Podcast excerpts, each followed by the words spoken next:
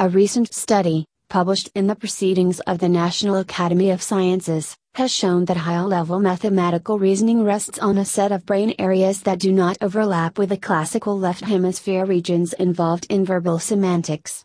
Instead, all domains of mathematics tested, algebra, analysis, geometry, and topology, recruit a bilateral network, of prefrontal, parietal, and inferior temporal regions, which is also activated when mathematicians or non mathematicians recognize and manipulate numbers mentally. These results suggest that high level mathematical thinking makes minimal use of language areas and instead recruits circuits initially involved in space and number.